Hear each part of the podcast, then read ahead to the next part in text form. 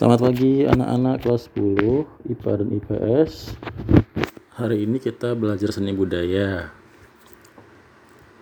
Minggu lalu kalian sudah saya suruh untuk membuat eh, gambar atau karya seni rupa dua dimensi berdasarkan apa yang kalian inginkan atau imajinasi apa yang kalian eh, ciptakan walaupun ada beberapa gambar yang ngejiplak ya kayak Doraemon segala macam. Tapi nggak apa-apa. Eh, memang kalau kita membuat sebuah gambar itu tidak semudah kalau kita ngebahasnya. Kita harus praktek. Dan kalau di masa pandemi gini prakteknya nggak bisa maksimal karena kita nggak bisa ketemu langsung. Ya mudah-mudahan pandeminya segera berakhir supaya kita bisa belajar tatap muka langsung di kelas.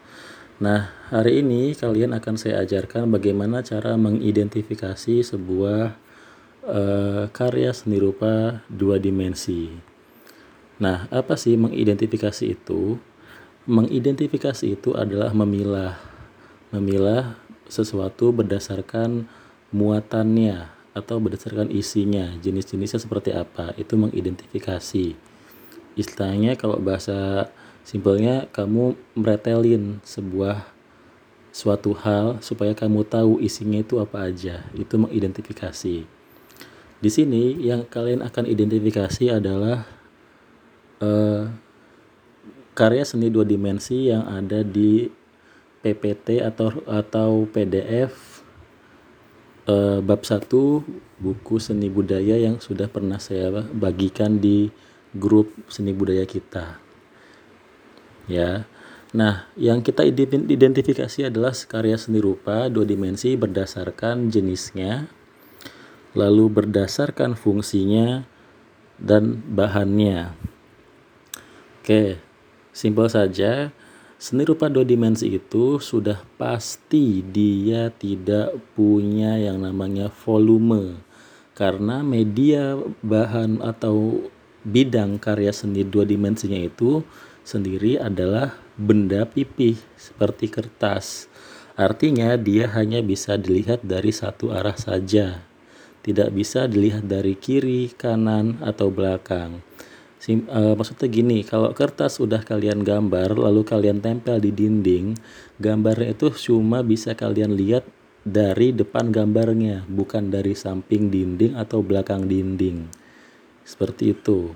Atau bahkan kalau kalian gantung di plafon pakai tali, gambarnya itu juga hanya bisa terlihat satu sisinya aja, nggak bisa dua sisi atau empat sisi.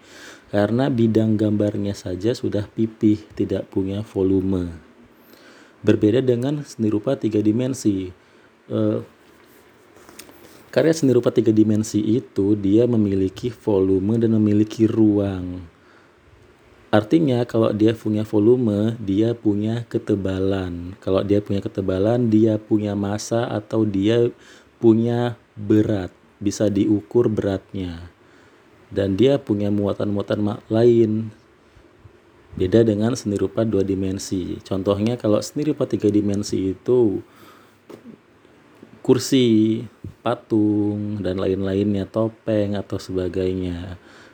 Segala hal yang memiliki volume atau uh, ketebalan dan memiliki massa itu sudah pasti tiga dimensi, berbeda dengan dua dimensi. Oke. Lalu kalau dari segi bahan, kalau sekarya seni rupa dua dimensi, bahannya ya bahan-bahan seperti kertas, terus pensil, krayon, penggaris, penghapus segala macamnya itu. Dan gambar-gambar yang dibuat pada media dua dimensi itu adalah hanya sebuah gambar benda, bukan berarti itu benda beneran yang bisa kita pegang tetapi hanya bisa kita lihat. Berbeda dengan bahan berkarya seni rupa tiga dimensi. Kalau bahan berkarya seni rupa tiga dimensi dia sangat variatif.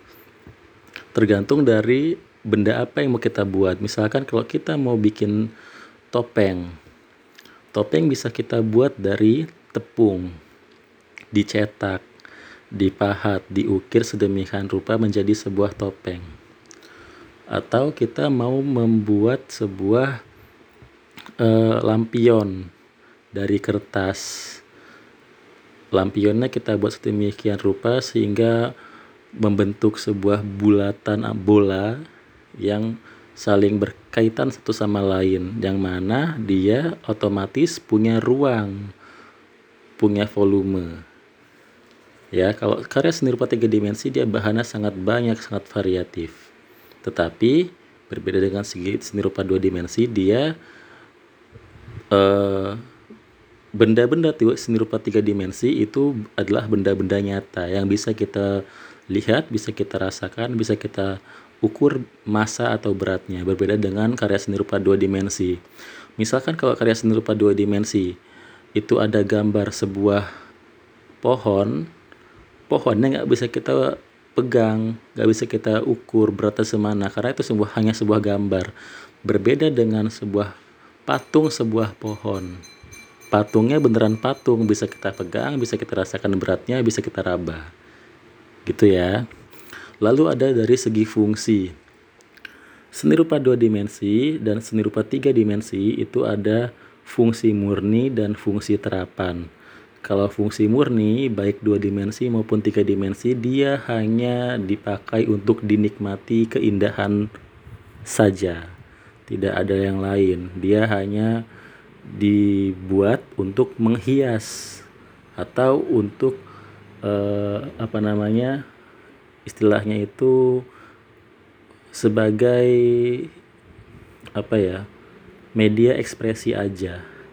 Berbeda dengan seni rupa terapan baik itu dua dimensi maupun tiga dimensi dia punya fungsi pakai bisa digunakan untuk memudahkan pekerjaan atau membantu kegiatan sehari-hari contohnya kalau seni rupa dua dimensi uh, murni kayak lukisan, kayak gambar. Lalu uh, kayak apa namanya? sketsa. Kalau seni rupa dua dimensi terapan contohnya adalah misalkan kalian punya uh, gam poster poster atau eh, pajangan dinding gambar Dewi Kuan Im atau gambar eh, Sang Buddha. Gambar itu memiliki fungsi sebagai media kita untuk beribadah dalam agama Buddha. Contoh lagi, simpelnya duit, duit kertas itu benda dua dimensi. Dia punya bentuk, punya gambar, punya objek gambar, dan dia punya fungsi pakai untuk Eh, media transaksi pembelian. Gitu ya, sampai sini paham. Mudah-mudahan paham. Nah, kalau karya seni rupa dua di tiga dimensi yang murni, contohnya ya banyak. Ada patung, tugu, monumen, terus ada yang namanya relief, ada rupang, ada Gucci. Gucci itu juga termasuk karya seni rupa murni karena dia cuma dipakai untuk menghias ruangan. Nah kalau karya seni rupa tiga dimensi terapan itu banyak banget. Ada di sekeliling kalian. Bahkan semua benda yang kalian pakai setiap hari itu adalah bagian dari karya seni tiga dimensi. Contohnya kalau di rumah punya bantal leher itu tiga dimensi. Itu karya seni juga. Terus kalau kalian punya apa namanya topi koboi itu juga karya seni. Kalian di rumah punya kursi tamu yang ada ukiran-ukirannya itu karya seni. Dan masih banyak lagi. Itu ya. Nah kalian saya harapkan bisa mengidentifikasi sebuah karya seni rupa dua dimensi ataupun tiga dimensi dari apa yang sudah saya jelaskan tadi, baik dari bentuknya, dari fungsinya maupun dari eh, apa namanya? Kok lupa ya, lupa saya. Pokoknya tadi lah yang saya sudah sebut kayak yang sudah saya sebutkan. Nah, sekarang saya berikan kalian tugas tugasnya ini kalian kerjakan di buku latihan uh, kalian buka PDF bab 1 seni budaya ya yang ada di grup WhatsApp yang sudah saya buat. Buka halaman 7 atau slide 7 di situ ada perintah. Perhatikan gambar-gambar di bawah ini. Tunjukkan karya seni rupa yang mana? Yang dikategorikan karya seni rupa dua dimensi atau tiga dimensi. Seni rupa terapan atau seni rupa murni. Jelaskan alasan kamu mengapa karya seni yang satu berbeda dengan karya seni yang lainnya. Di situ kalau nggak ini ada uh, ada delapan gambar.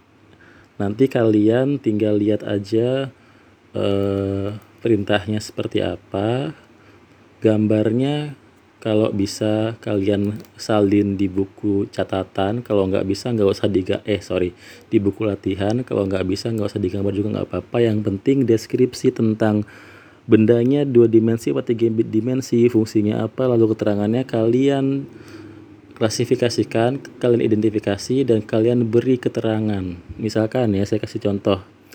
Gambar nomor satu yang ada di halaman 7 itu ada gambar eh, patung, ya patung kecil itu.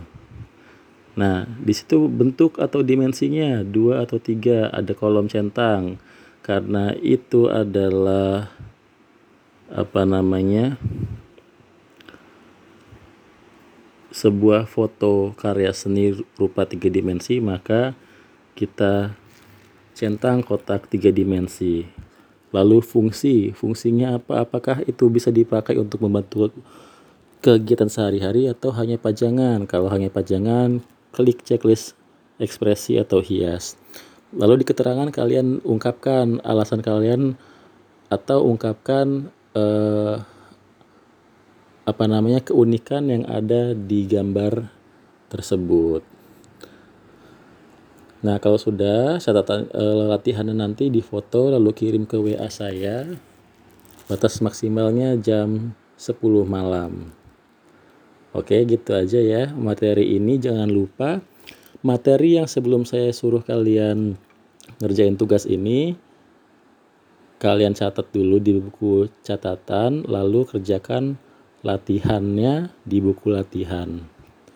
Terima kasih, jangan lupa untuk ditulis, dicatat, dikerjakan, lalu difoto, dikirim ke WA saya. Itu saja, selamat belajar. Terima kasih.